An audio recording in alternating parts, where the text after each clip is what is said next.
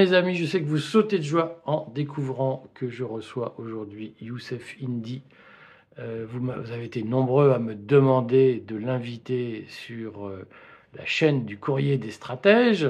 Je le reçois très volontiers.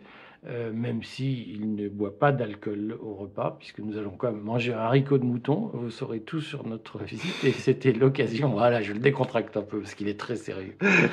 et, euh, et, donc, il va euh, nous évoquer les, les j'allais dire, les alentours historiques de la question israélo-palestinienne. Nous allons essentiellement parler d'histoire et de façon extrêmement savante. Donc, il faut que vous accrochiez tous à ce qui va se dire. Mais euh, avant de commencer, Youssef, vous deviez faire euh, une conférence dans une ville mystérieuse que peu de Français connaissent, qui s'appelle Thionville, qui est euh, un bastion de l'armée française face à l'Allemagne, historiquement. Qu'est-ce qui s'est passé dans cette conférence? Elle était sur quoi et qu'est-ce qui s'est passé? Alors, c'était à l'invitation d'égalité et réconciliation euh, Lorraine. Euh, la, conférence devait avoir lieu à Thionville. Le thème de la conférence était euh, les États-Unis, les BRICS et le partage du monde. Et euh, donc elle devait avoir lieu, elle a eu lieu, mais j'expliquerai où elle a eu lieu. Elle a, donc samedi dernier, samedi on était le 11, 11 novembre. Et 48 heures avant la conférence, le 9 novembre, la sous-préfète émet un arrêté d'interdiction de conférence. Donc elle m'interdit euh, de donner une conférence à Thionville. L'arrêté est envoyé à toutes les mairies de Moselle, m'interdisant de donner une conférence en, Moselle. Euh, ce qui s'est passé, c'est que les organisateurs, qui ont été très astucieux, euh, nous ont trouvé, grâce à Dieu, une salle au Luxembourg, du côté luxembourgeois entre, la, entre le Luxembourg et la Belgique. Voilà. Donc la, conférence a finalement eu lieu, ce fut un succès, les gens sont venus euh, nombreux. Alors euh, les, euh, les, raisons de l'interdiction sont relatives à l'actualité. En raison, je ne vais pas vous donner tous les détails de l'arrêté, j'y reviendrai, mais en gros, la sous-préfète nous dit que c'est en raison de mes prises de position sur le conflit actuel. Donc je résume, si on est pro-palestinien ou identifié comme pro-palestinien, eh bien, on n'a pas le droit de s'exprimer publiquement en euh, Sur n'importe quel sujet. Sur n'importe quel sujet, puisque le, sujet n'était pas la Palestine et, euh, et, Israël. Mais bien sûr, j'ai quand même, puisque on a voulu m'empêcher de parler, j'en ai quand même parlé. Euh, mais voilà, donc c'est euh, ce qui se passe, c'est quand même euh, grave, c'est une, c'est une grave dérive et il faut le faire savoir. Donc je vous remercie de, de Alors, d'en parler. Mais en réalité, c'est très lié à ce qu'on va se dire maintenant parce que s'il y a eu cette interdiction, c'est officiellement justifié au nom de la lutte contre l'antisémitisme, contre les incitations à la haine, etc. Est-ce que, euh, je rentre directement dans le vif du sujet, est-ce que être antisioniste, c'est forcément être antisémite ou anti-juif? Alors absolument pas. Pourquoi? Parce que euh, le problème, c'est que les sionistes font un amalgame entre euh, sionisme, je vais rentrer dans le détail du, sionisme plus tard, et, et judaïsme et juif, en sous-entendant en fait que le peuple juif est un peuple race. Or, il ne peut pas y avoir euh, dans... Expliquez-nous ce qu'est un peuple race. Alors, dans, la Bible hébraïque, euh, le, peuple hébreu, le peuple choisi, est un peuple euh, qui se distingue des autres peuples alentours, certes descendant des, des sémites, issus du groupe sémite, mais le peuple hébreu est un peuple particulier, hein, j'utilise les termes bibliques, choisi par euh, Yahvé, préféré, donc le, peuple préféré de, Yahvé, et à partir de là va découler euh, une conception endogamique extrême, avec notamment Esdras qui interdit les, les mariages en dehors euh, avec des peuples non, non, non, non hébreux, et le, judaïsme, à partir de, la fin à partir de l'Antiquité, la période perse, va se cristalliser en, en conception théologico-raciale. Voilà. Or, cette, cette conception-là nous est imposée à nous. On est censé admettre qu'il y a un peuple juif qui est un peuple race. Donc les juifs d'aujourd'hui, les gens comme Alain Finkielkraut ou Bernard-Henri Lévy, seraient les descendants directs des Hébreux. Or, l'historien israélien Shlomo Sand a démontré dans son livre Comment le peuple juif est inventé que euh, la majorité des juifs dans le monde ne sont pas des descendants d'Hébreux, ne sont même pas sémites. La plupart d'entre eux sont des, euh, des non-juifs, des non-hébreux euh, ils viennent d'où alors? Alors, euh, par exemple, les, ce qu'on appelle les Ashkénazes sont majoritairement les descendants des Khazars, un peuple qui, vit dans l'Ukraine, la Géorgie euh, actuelle. Donc, au 8e siècle, le roi de Khazarie s'est converti au, judaïsme. Pour ce qui est, des, euh, pour ce qui est des, Maghrébins, des Juifs du Maghreb, comme par exemple Zemmour, ben, Zemmour n'est pas un sémite, il est comme moi un berbère. Donc il fait partie des euh, tribus berbères euh, judaïsées. Par contre, les juifs sémites qu'il y a au, Maghreb ou, au Proche-Orient, je ne parle pas de ceux qui, euh, des colons qui se sont installés, hein. je parle des, des, juifs qui étaient par exemple en Terre Sainte, en Palestine, sous la domination ottomane, euh, qui étaient des juifs locaux, d'ailleurs qui se sont opposés aux, colons euh, dans les années 20. Ce qu'on appelait le Yishuv. Voilà, le Yishuv. Euh, eh bien, ce sont des juifs arabes, par exemple. une partie des juifs du Maghreb qui sont venus avec les arabo-musulmans au 7e siècle. Donc ils ne sont pas des descendants d'hébreux, ils sont des arabes qui sont convertis au, au, judaïsme. Et comme le dit Shlomo Sand, s'il y a des descendants d'hébreux quelque part, eh bien ce sont les Palestiniens. Donc, j'écarte euh, dès maintenant la dimension raciale. On peut lire ça dans quel livre de Shlomo euh, Je l'ai cité, c'est un livre qui est paru en 2008 et qui a pour titre Comment le peuple juif fut inventé. Voilà. Euh, donc, il, ne peut pas, on ne peut pas, d'un point de vue historique, amalgamer déjà le judaïsme et la race.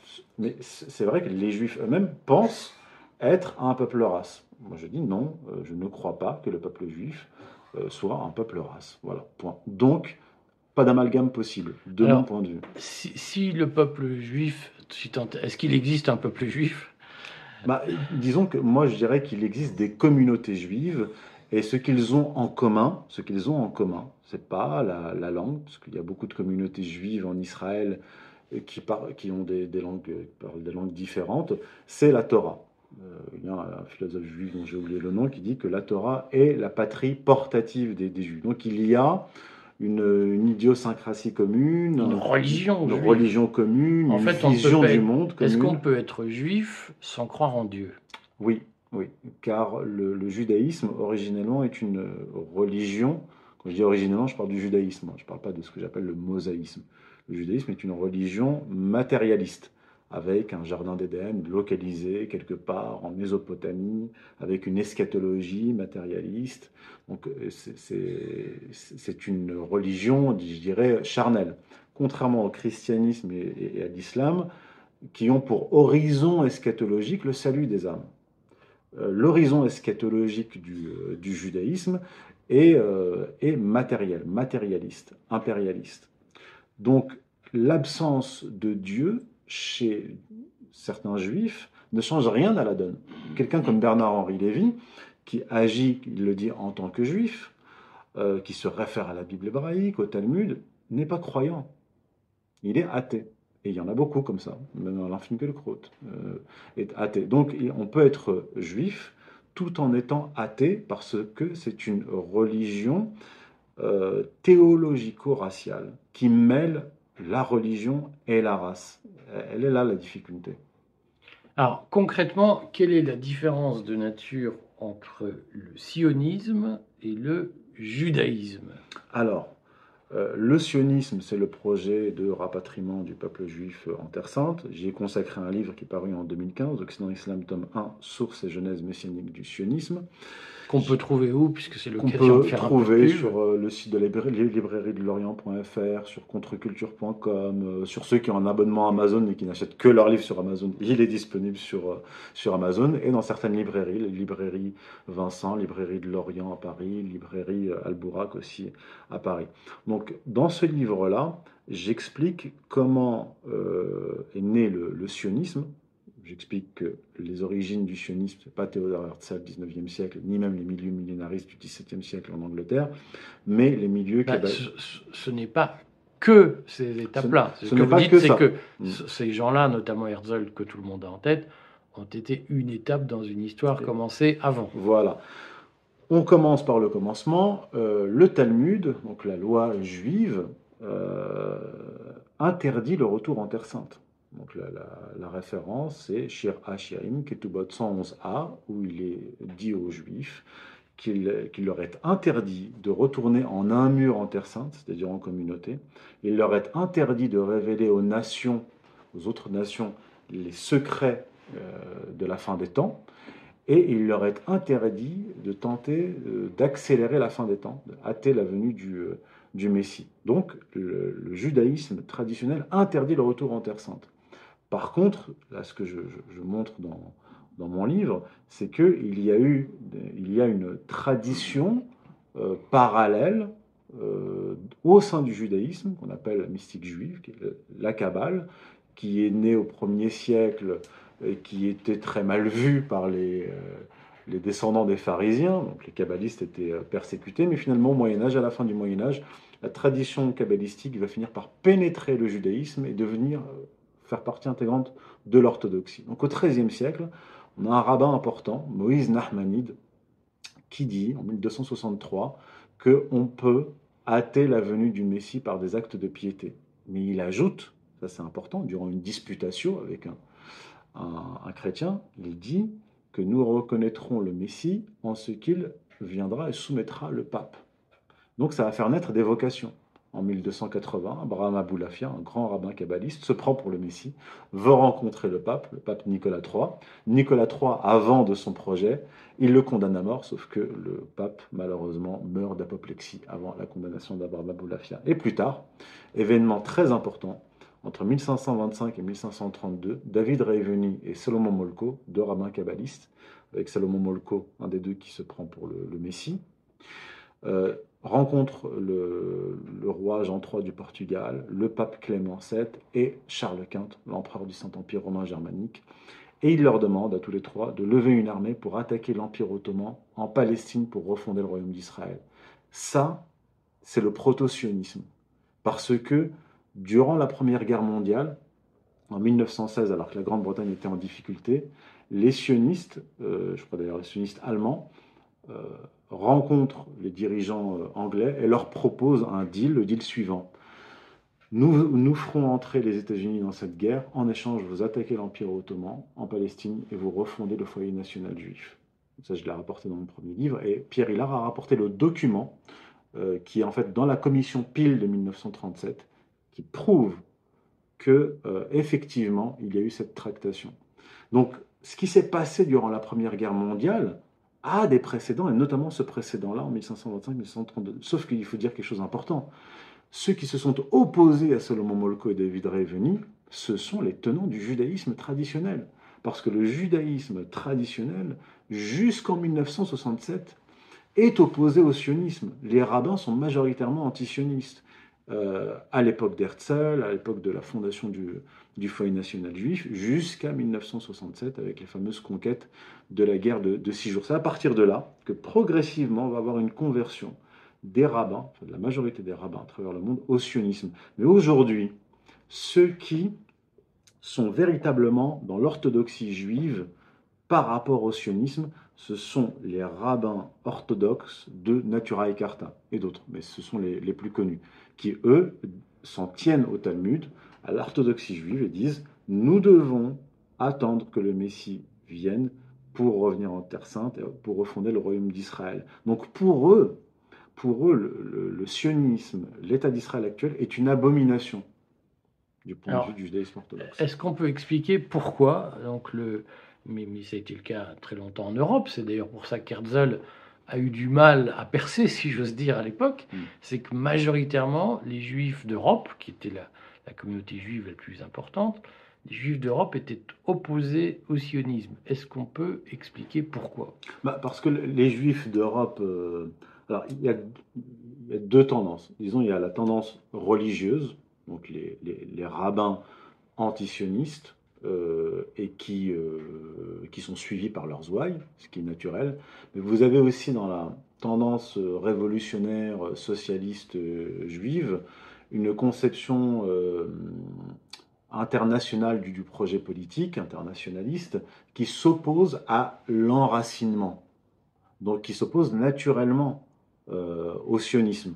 Parce que euh, c'est, euh, c'est, comment dire, ça va à l'encontre euh, du, du socialisme international, de la révolution, de la révolution mondiale. Mais vous avez des exceptions. Vous avez quelqu'un comme par exemple Martin Buber, qui est à la fois socialiste et, et, euh, et sioniste. Vous avez quelqu'un comme Gershom Scholem, qui lui était euh, un érudit, très grand, euh, très grand érudit, proche de gens comme Walter Benjamin, par exemple, mais qui, qui, était, qui était sioniste. Mais qui était sioniste, pas messianiste.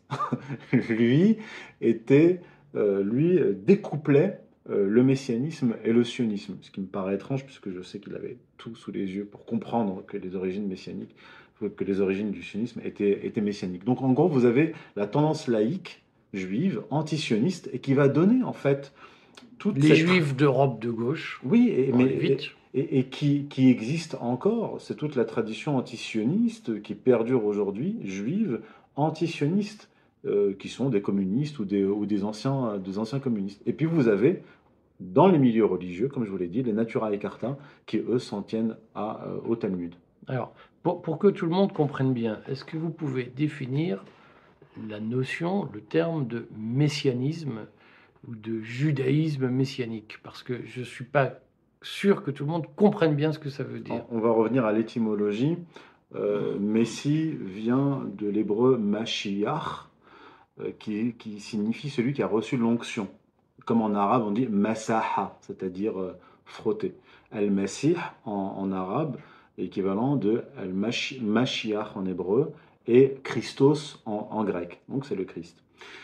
Quand, euh, quand, le royaume d'Israël du Nord, puis le royaume de Juda ont été détruits, est née l'espérance messianique. C'est quoi l'espérance messianique? C'est la, la, Donc, alors, vous allez très vite. Oui. Peu de gens sont familiers de cette histoire. Donc, le, le, royaume de Juda a été détruit, on le rappelle, en 587 avant Jésus-Christ par les Babyloniens environ. D'accord. Et le royaume d'Israël du Nord a été détruit par les Assyriens en 722 avant Jésus-Christ. Donc, nous sommes dans une histoire qui est très antérieure à la naissance du Christ. Bien sûr. Et donc, il y a cette espérance, cette attente du retour euh, du roi, en fait. Donc, un rejeton de David, un descendant du roi David, qui va revenir et refonder le royaume d'Israël. C'est ça, euh, à l'origine, l'espérance messianique. C'est le, Voilà. Donc, euh, donc, pour les chrétiens et pour les, les musulmans, le Messie, c'est le Christ. C'est Jésus, fils de Marie les Juifs ont rejeté le Christ, notamment parce que le Christ. Enfin, le Christ, notre barbu à nous, euh, de oui. l'an zéro, celui qui sert voilà, l'an zéro. Voilà, le, pour nous, le seul et unique Messie. Et, mais les Juifs l'ont rejeté, notamment parce qu'il n'accomplissait pas les promesses qu'on retrouve dans une partie de la Bible hébraïque, dans le Deutéronome, dans le Deutéro, ce qu'on appelle le, le Deutéro Ésaïe, promesse de domination, de gloire universelle, etc. Ce que les chrétiens appellent l'Ancien Testament. Voilà, l'Ancien Testament, la Bible hébraïque. Donc, euh, et donc, du point de vue des, des Juifs, euh, le Messie n'est pas encore arrivé, et il va arriver. Ça fait, euh, plus de 2000 ans qu'ils l'attendent, enfin même depuis plus de 2500 ans, depuis la destruction euh, du premier temple et euh, du royaume de, de Juda. Donc le messianisme, initialement, c'est l'attente du Messie. Mais les chrétiens et les musulmans aussi attendent la parousie, attendent le retour du Christ. Voilà. Donc, mais ce que j'appelle. Mais est-ce le... que c'est le même Christ, celui que les chrétiens et, et les musulmans attendent? Oui, et les juifs d'un côté Est-ce que le Messie des juifs qu'ils attendent est le même Messie que celui que les chrétiens et les musulmans attendent? Ah non, pas du tout. Non, non. Euh, le, le Messie que les Juifs attendent, c'est le Messie qui doit réaliser les promesses qu'on a dans le Deutéronome, dans euh, le livre d'Ésaïe. C'est-à-dire, je, je vais vous le citer. Hein, Oui, oui, le allez-y, parce que pour les gens, tout ça se mélange. On entend, c'est les trois religions du livre, c'est le même Dieu, c'est les mêmes religions. Les musulmans détestent Jésus, euh, plein- plein- les chrétiens. Donc c'est bien de re- revenir au, au texte, que les gens entendent que- ce que disent les textes. D'accord. Dans le, le livre du Deutéronome, chapitre 28, il est promis la chose suivante aux fils d'Israël. Si tu écoutes la voix de ton Dieu Yahvé et que tu obéis à ses commandements, tu seras à la tête et pas à la queue. Tu prêteras à de nombreuses nations et tu n'emprunteras pas. Dans le livre d'Ésaïe, entre le chapitre 60 et 62, il est dit que, en fait, à la fin des temps, euh, l'agneau et le loup paîtront ensemble et que la paix universelle sera établie. Mais pour qu'elle soit établie, il faut que le Messie arrive et que, et là je cite euh, Ésaïe, les peuples du dehors seront vos, vos laboureurs et vos vignerons, vous tirerez gloire euh, des nations, euh, vous sucerez le lait des nations, euh, la nation qui ne se soumettra pas à vous sera détruite, la, lumière de Yahvé rayonnera sur toi, et les nations seront recouvertes par une sombre brume. Donc c'est un, un- une vision eschatologique funeste, qui, euh, et, et- et ce qui explique euh, les paroles de Netanyahou. Pour ça qu'il- Lors de son discours euh, Oui, qui a précédé d'une semaine celui de Hassan Nasrallah, où il a d'une certaine façon essayé de contextualiser, comme on dit aujourd'hui, de donner sens à l'intervention à Gaza. Donc il a repris voilà. Donc prophétie il, il- il- il dit nous, nous allons réaliser les prophéties d'Ésaïe au moment où il massacre massivement les Gazaouis. Euh, et donc j'ai publié sur Twitter un résumé du livre de- d'Ésaïe suite à Netanyahou. D'ailleurs, ce, tweet a fait 1 400 000 vues. Donc ça, a beaucoup surpris les gens qui ne connaissaient pas vraiment le, contenu du, livre d'Ésaïe. Donc c'est un messianisme dans le judaïsme. C'est un messianisme qui est matérialiste, qui promet en fait l'avènement d'un empire. Et j'explique dans un de mes ouvrages, dans Islam tome 2, que cette vision impériale, initialement, n'est pas juive, n'est pas hébraïque. Et C'est l'emprunt de l'impérialisme euh, assyrien et babylonien. Et quand on parle de prêt à intérêt, de domination par le prêt à intérêt, c'est un, métier qui a été appris euh, par les, Judéens d'élite durant leur exil à Babylone, parce que le métier de la banque avait été développé à Babylone. Il faut bien comprendre cela. C'est que euh, c'est un décalque de, de pratiques et d'un impérialisme qui est étranger aux Hébreux. Voilà, pour qu'on comprenne bien que c'est pas de, hein, l'anti-judaïsme primaire. Je contextualise, j'explique d'o- d'où cela vient. Dans le christianisme et l'islam, il y a euh, l'attente du retour du Christ qui, lui, lorsqu'il reviendra, éliminera l'antéchrist. Et là, on en arrive au point de divergence fondamentale. C'est-à-dire que le Messie des Juifs, c'est dans la tradition chrétienne et la tradition musulmane l'antéchrist. C'est l'antagoniste. Et quand Netanyahou dit Nous sommes le peuple de la lumière, vous êtes le peuple des ténèbres, il marque bien cet antagonisme-là. C'est-à-dire que nous sommes le peuple élu, nous allons vous dominer, vous écraser, etc. Et les chrétiens et les musulmans en face disent bah, Les vrais disent Mais en fait, nous reconnaissons dans l'État d'Israël une politique antichristique. Et si l'antisionisme était au départ porté par des chrétiens notamment, je pense à Najib Azouri, etc., dès le début du XXe siècle, et qu'il a été porté par des milieux laïcs, y compris chez les musulmans, c'est d'une façon le résultat d'une dialectique, parce que le, foyer national juif, les Ben Gourion, Herzl, etc., étaient des, athées, des juifs athées, des socialistes, certes, mais ils étaient porteurs d'une forme sécularisée du messianisme sioniste. Donc il ne faut pas se tromper là-dessus. C'est ça que j'explique dans, mon livre. C'est que Dieu a disparu de leur conception, mais le projet en tant que tel, euh, établir un royaume d'Is- d'Israël, un État d'Israël du Nil à l'Euphrate, on le trouve chez Herzl, on le trouve chez Ben Gourion, chez des gens qui sont athées. Et donc les opposants au sionisme vont eux aussi être dans, euh, dans le socialisme. Et à partir du moment où l'État d'Israël passe peu à peu d'une conception socialiste à une conception religieuse après la guerre de 67, eh bien, va s'installer une sorte d'opposition dialectique, religion contre religion, où l'opposition au sionisme du côté euh, musulman va prendre une dimension religieuse, eschatologique même. On voit le, drapeau du Hamas, c'est la, la, mosquée d'Al-Aqsa. Mais j'ajoute pour les catholiques qui nous écoutent que lorsque Théodore Herzl se rend auprès du pape Pie X pour euh, avoir son approbation, le pape Pie X lui répond euh, Cette terre n'a pas toujours été sainte, elle a été sanctifiée par notre Seigneur Jésus-Christ, que vous n'avez pas reconnu, nous ne pouvons donc pas vous reconnaître. Non possumus, je crois que c'est la phrase en, latin. Et donc euh, le pape rejette le sionisme, le calife, le sultan ottoman Abdulhamid II rencontre Théodore Herzl, il lui fait à peu près la même réponse. Euh, donc quand même, dès l'origine, il y a des, chrétiens et des musulmans qui s'opposent aux projectionnistes et qui ont une posture religieuse. Bref, et donc on en arrive à la période actuelle où on a une confrontation qui est quasiment d'ordre eschatologique. Vous, allez très vite, mais il y a, deux, trois points que je voulais euh, éclaircir quand même. Quand vous dites que Herzl est, héritier d'une certaine façon ou acteur de ce, de ce, de ce, judaïsme messianique euh, qui voit dans, la terre, dans, ce que nous nous appelons la Terre Sainte la réalisation d'un projet euh, juif, euh, quand même, avant qu'Herzl n'en arrive à fixer sur la Palestine la, projection d'un État juif, il, y a une hésitation, c'est-à-dire qu'il il, réfléchit à d'autres terres. Donc, religieusement, ça ne lui vient pas tout de suite. Ça ne lui vient pas tout de suite. Lui, euh, il propose l'Ouganda, euh, la, Patagonie. Sauf que Théodore Herzl n'est pas tout seul. il y a cette figure d'Herzl, mais autour de lui, vous avez Max Nordau, vous avez euh, Chaim Weizmann, vous avez des gens qui sont beaucoup moins connus et qui s'opposent à Herzl quand il propose l'Ouganda.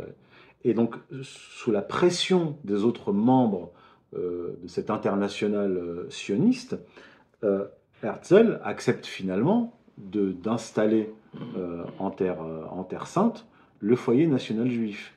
Et Israël Shak, qui est un, savant euh, israélien a traduit euh, un plan, un plan d'Edunum, bref, et au début de ce plan, il rapporte la carte qui est dans les mémoires de Théodore Herzl, volume 2, page 711, où on voit la future carte d'Israël, la carte d'Israël future, du Nil à l'Euphrate.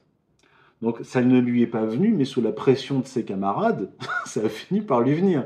Et euh, Ben Gourion, dans un livre écrit en yiddish en 1918, il, euh, il donne les, frontières futures de, l'État d'Israël, et c'est en gros du Nil à l'Euphrate.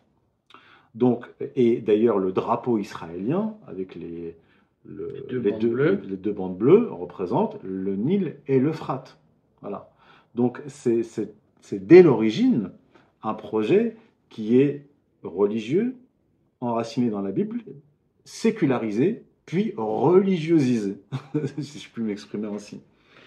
Comment, du coup, vous, vous, analysez la relation entre Ben Gourion, le travailliste, puisqu'il mmh. était à la tête du parti travailliste, euh, il était très dans la culture kibbutz, qui est une mm. culture socialiste, mm. et son opposition à, à l'Irgun, à ce qui est devenu le Likoud après, c'est-à-dire la culture Menahem Begin, Jabotinsky, mm. tous ces mouvements qui ont ouvertement pratiqué le terrorisme anti-palestinien pour euh, préparer un nettoyage ethnique. Je vais un peu vite, mais à peine, puisque tout le monde, enfin, tout le monde ne connaît pas l'histoire de l'Irgun, mais c'était un mouvement de droite, de conservateur, qui va donner, permettre à Menem Begin, dans les années 78, 70 puis 80, d'arriver au pouvoir. comment est-ce que vous considérez aujourd'hui que euh, Israël se reconnaît plus, les Israéliens se reconnaissent plus dans un projet du Likoud que dans un projet de Ben Gurion? Et comment vous pouvez dire que Ben Gurion est l'héritier hmm. d'un sionisme messianique alors qu'il il se réclamait du travaillisme? Alors, il y a vraiment une opposition euh, de méthode entre Ben Gourion et Jabotinsky. Jabotinsky, euh, qui était un radical, voulait toute la Terre Sainte tout de suite. Euh, ben Gourion voulait la même chose, mais pas avec la même méthode. Ben Gurion était quelqu'un de plus pragmatique, je dirais peut-être qui apparaissait comme plus raisonnable, et qui disait, hein, on, voit dans, les mémoires, quand il s'adresse à son fils, après le partage de 37 par exemple, déjà dès 1918, il dit, il faut y aller étape par étape. En 1937, quand ils font le partage, puis euh, il y a un, second partage en 47, il dit, il dit à son fils, acceptons le partage. Mais la Terre sainte, la terre d'Israël, nous reviendra entièrement plus tard. Donc lui, Ben Gourion, il était pour une méthode progressive. Jabotinsky, lui, était pour une méthode radicale, brutale.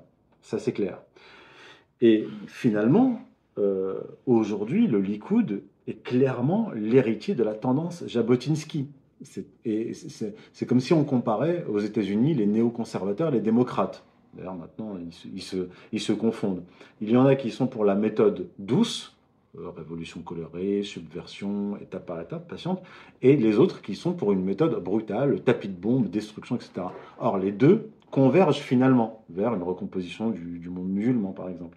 Eh bien, pour la tendance Ben Gurion et la tendance Jabotinsky, c'est la même chose. Quand il y a eu les accords d'Oslo en 1993, il y a un gouvernement raisonnable, israélien, mais les accords d'Oslo n'ont jamais été appliqués et la colonisation a continué.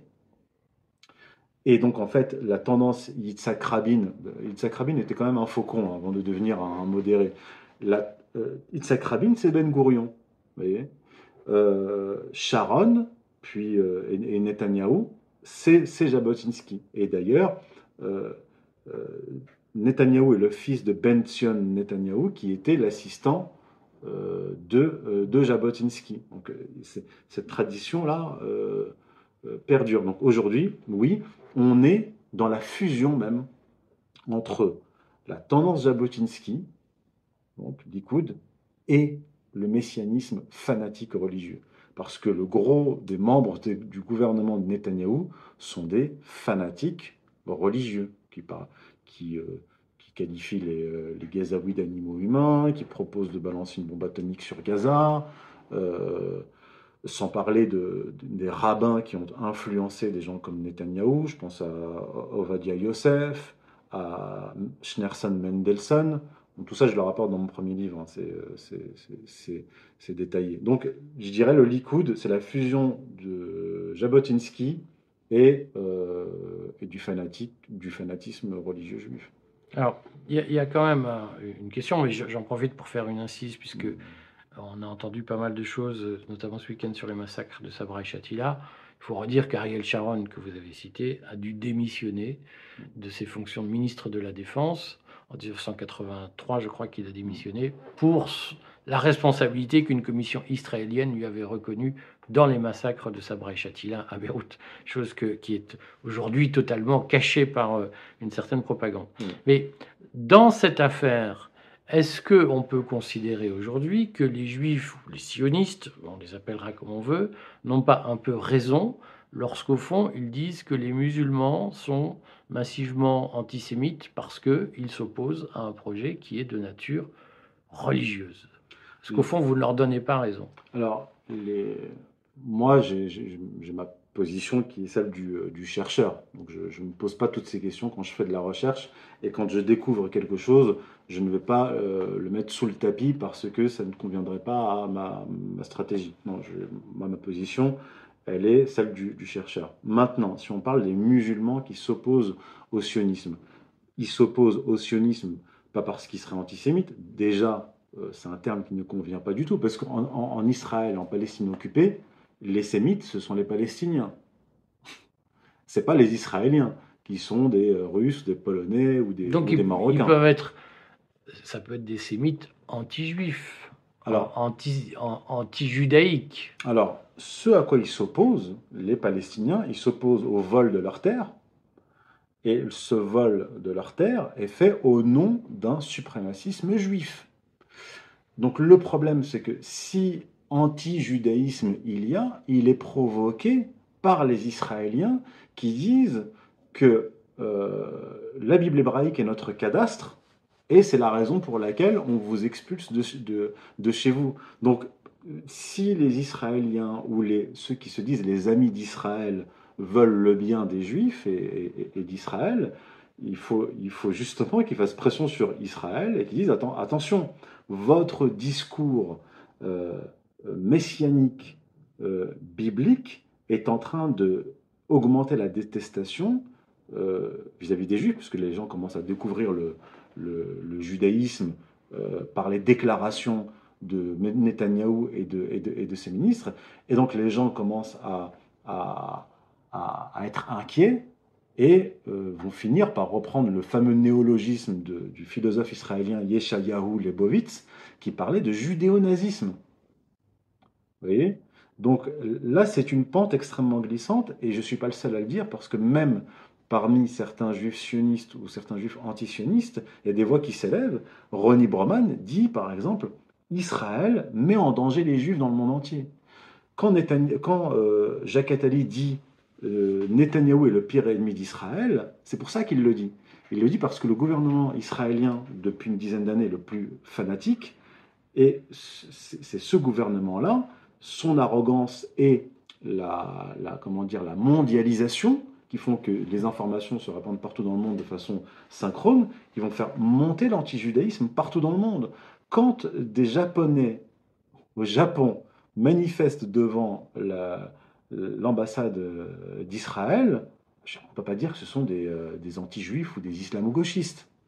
Donc le problème ne vient pas des musulmans de Palestine et des chrétiens aussi, parce qu'il faut pas oublier que les, les, Palestiniens ne sont pas que musulmans, ils sont musulmans et chrétiens. Donc ce n'est pas seulement eux qui vont finir par devenir euh, anti, anti-juifs, quoique quand on voit par exemple le traitement euh, des otages, tous les témoignages qu'on a, je parle pas de Tzal, hein, je parle des otages civils, euh, la, personne âgée qui était retenue à Gaza, euh, celle qui avait été prise en otage, Yasmine Porat, qui a vu l'armée israélienne détruire la, maison et tuer les, otages. Tous ces otages ont dit on a été bien traités par, le Hamas. Donc il n'y a pas de, euh, de fanatisme racialiste du côté musulman, du côté chrétien. Par contre, le fanatisme racial, il est du côté, du côté euh, israélien. C'est aussi pour cela que quelqu'un comme Ronald Lauder, qui a financé une partie de la carrière politique de, Netanyahou, Ronald Lauder est le président du Congrès juif mondial, donc il est aux États-Unis, il a, il a publié deux lettres ouvertes euh, dans le New York Times en 2018 pour condamner la politique du gouvernement euh, de Netanyahou parce qu'il dit que, en fait, il met en danger les juifs à travers le monde. Donc, il euh, faut pas chercher l'antijudaïsme dans le dans l'islam des, des, Palestiniens. Il faut chercher la, la cause de cet antijudaïsme qui risque d'augmenter partout dans le monde dans la politique israélienne et dans le soutien inconditionnel tribal apporté par certains juifs sionistes à travers le monde, et notamment dans le monde occidental. je voulais quand même repréciser un point, puisque vous dites les Israéliens volent les terres des Palestiniens, hmm. mais euh, à ma connaissance, il y a quand même une, une structure pro-israélienne qui achète des terres, qui collecte des fonds dans, un peu partout dans le monde pour acheter des terres aux Palestiniens. Cette, association est un peu sortie de, l'ombre, si j'ose dire, parce qu'on a vu une vidéo où André Berkoff euh, qui se fait passer pour un, activiste de la dissidence, apparaît en train de fêter Israël et les collecte pour acheter des terres euh, dans les colonies, enfin pour transformer des terres palestiniennes en colonies. Donc il y a quand même un moment donné des Arabes qui vendent leurs terres aux Israéliens pour qu'ils puissent établir des colonies. Alors il y a deux choses. Il y a euh, le vol des terres par des colons, euh, des colons qui font des ratonnades et qui sont protégés par l'armée israélienne. Vous pouvez avoir éventuellement, il faudrait voir dans le détail, des achats de terres, mais vous avez aussi des fonds qui sont utilisés pour construire des maisons sur des terres qui sont volées. Et donc, en fait, on nous, on, nous parle de fonds euh, destinés à acheter des terres à des Palestiniens, mais en fait, ce sont des fonds qui sont utilisés pour construire des maisons sur des terres qui sont volées. Donc, il faut faire attention à la nuance. Alors, je voudrais qu'on conclue cette interview par une ou deux questions simples. Aujourd'hui, on, a euh, un questionnement. Euh, vous êtes marocain, donc vous allez peut-être être mal à l'aise pour y répondre, mais on a un questionnement sur le positionnement du Maroc, qui a rejoint les accords d'Abraham, c'est-à-dire mm. qui a fini par reconnaître euh, l'existence de l'État d'Israël. Mm. Euh, est-ce que le Maroc est un allié d'Israël ou un allié de la Palestine? Alors, j'ai consacré un dossier à ce sujet-là qui a été publié sur strategica.fr euh, en 2021. J'ai même eu un débat avec mon ami Rachid Hachachi à l'époque. Euh, lui qui défendait euh, la normalisation. Moi, j'étais opposé à, la normalisation et je suis toujours opposé à cette, euh, à cette normalisation. Donc je retrace quand même l'histoire du Maroc, les liens entre le Maroc et Israël, parce qu'en fait ils sont antérieurs à la, à la, normalisation. Et dans le cas du Maroc, cette normalisation a été faite pour obtenir quelque chose de la part de, Donald Trump, c'est-à-dire la reconnaissance de la marocanité du Sahara. Voilà. Donc les liens entre le Maroc et Israël sont tout à fait euh, officiels. Plus récemment, euh, j'ai été euh, interviewé par Maroc Hebdo, qui est un magazine central au Maroc, pour la première fois sur la question qu'on vient d'aborder, à savoir les origines messianiques du sionisme et la dimension biblique de la conquête de la Palestine et de la politique israélienne. Et en couverture de ce magazine, il est écrit donc Massacre à Gaza, les accords d'Abraham caduques, point d'interrogation. Donc avec euh, un extrait du discours du roi Mohamed VI qui condamne euh, la politique, les, massacres israéliens. Et ce que je dis, c'est que cette, euh, cette normalisation arrive au pire moment, en fait, pour les pays musulmans qui ont normalisé. Parce qu'ils n'ont pas normalisé avec un gouvernement de gauche à la Ben Gourion ou Tsek Rabin. Ils ont normalisé avec le gouvernement le plus fanatique de l'histoire de l'entité sioniste. Donc, c'est incompatible parce que dans les accords d'Abraham, l'accord tacite, non écrit, c'est nous normalisons avec vous, les Israéliens, mais vous devez calmer le jeu parce que la rue arabe existe les peuples musulmans sont hostiles à Israël. Et là, on le voit. Euh, on le voit avec la déclaration du, roi Mohamed VI, suite aux manifestations massives au Maroc. Et les manifestants demandent au roi de mettre un terme à cette normalisation. Donc le, sens de l'histoire n'est pas la normalisation avec les pays musulmans. Bah, le sens de l'histoire, vu du point de vue du du peuple de la rue marocaine. Pas, seulement parce que si, euh, si le gouvernement israélien persiste dans cette radicalisation, parce que le, gouvernement israélien actuel est depuis dix ans euh, est le gouvernement le plus radical, mais il est radical parce qu'il y a une partie de la population importante en Israël qui se radicalise. Plus de 50, déjà il y a 10 ans, plus de 50% des Israéliens croyaient en l'imminence de l'arrivée du Messie. Il y a 10 ans, c'est Charles Anderlin qui avait rapporté cela, 40% euh, des officiers euh, israéliens sont des, euh, sont des religieux orthodoxes messianistes. Donc la, la, radicalisation du gouvernement israélien correspond à une radicalisation d'une partie de la population israélienne, pas toute. Il y en a une qui, est opposée. Donc le, sens de l'histoire, en tout cas tel qu'on le voit actuellement, c'est la radicalisation d'Israël. Et cette radicalisation d'Israël est diamétralement opposée à la normalisation. Et la normalisation ne peut pas tenir sur la durée. Concrètement, la solution que vous proposez, vous, pour sortir de, cette situation, c'est-à-dire qu'on se met dans, dans, un scénario que tout le monde va hurler, enfin beaucoup de gens vont hurler si je le dis, mais supposons qu'Israël perde la guerre face à Gaza, face au Hamas, et face, euh, euh, on voit bien qu'Israël cherche à étendre le conflit avec le, euh, cherche à l'étendre au Hezbollah, au Liban Sud, probablement à l'Iran. Supposons qu'Israël perde cette guerre. Euh, c'est quoi la solution qu'on adopte pour bah. euh, négocier la paix bah, En fait, il faut. le problème, c'est que très souvent, on parle à la place des Palestiniens. il faut voir ce que les, les Palestiniens veulent et acceptent. Alors, euh, du côté du Hamas, il y a quand même eu une évolution, parce qu'avant, dans les textes euh, fondateurs du Hamas, il y avait le projet d'élimination de l'État d'Israël. Et il me semble que dans les textes plus récents, euh, il y a l'acceptation du retour aux, frontières de 67.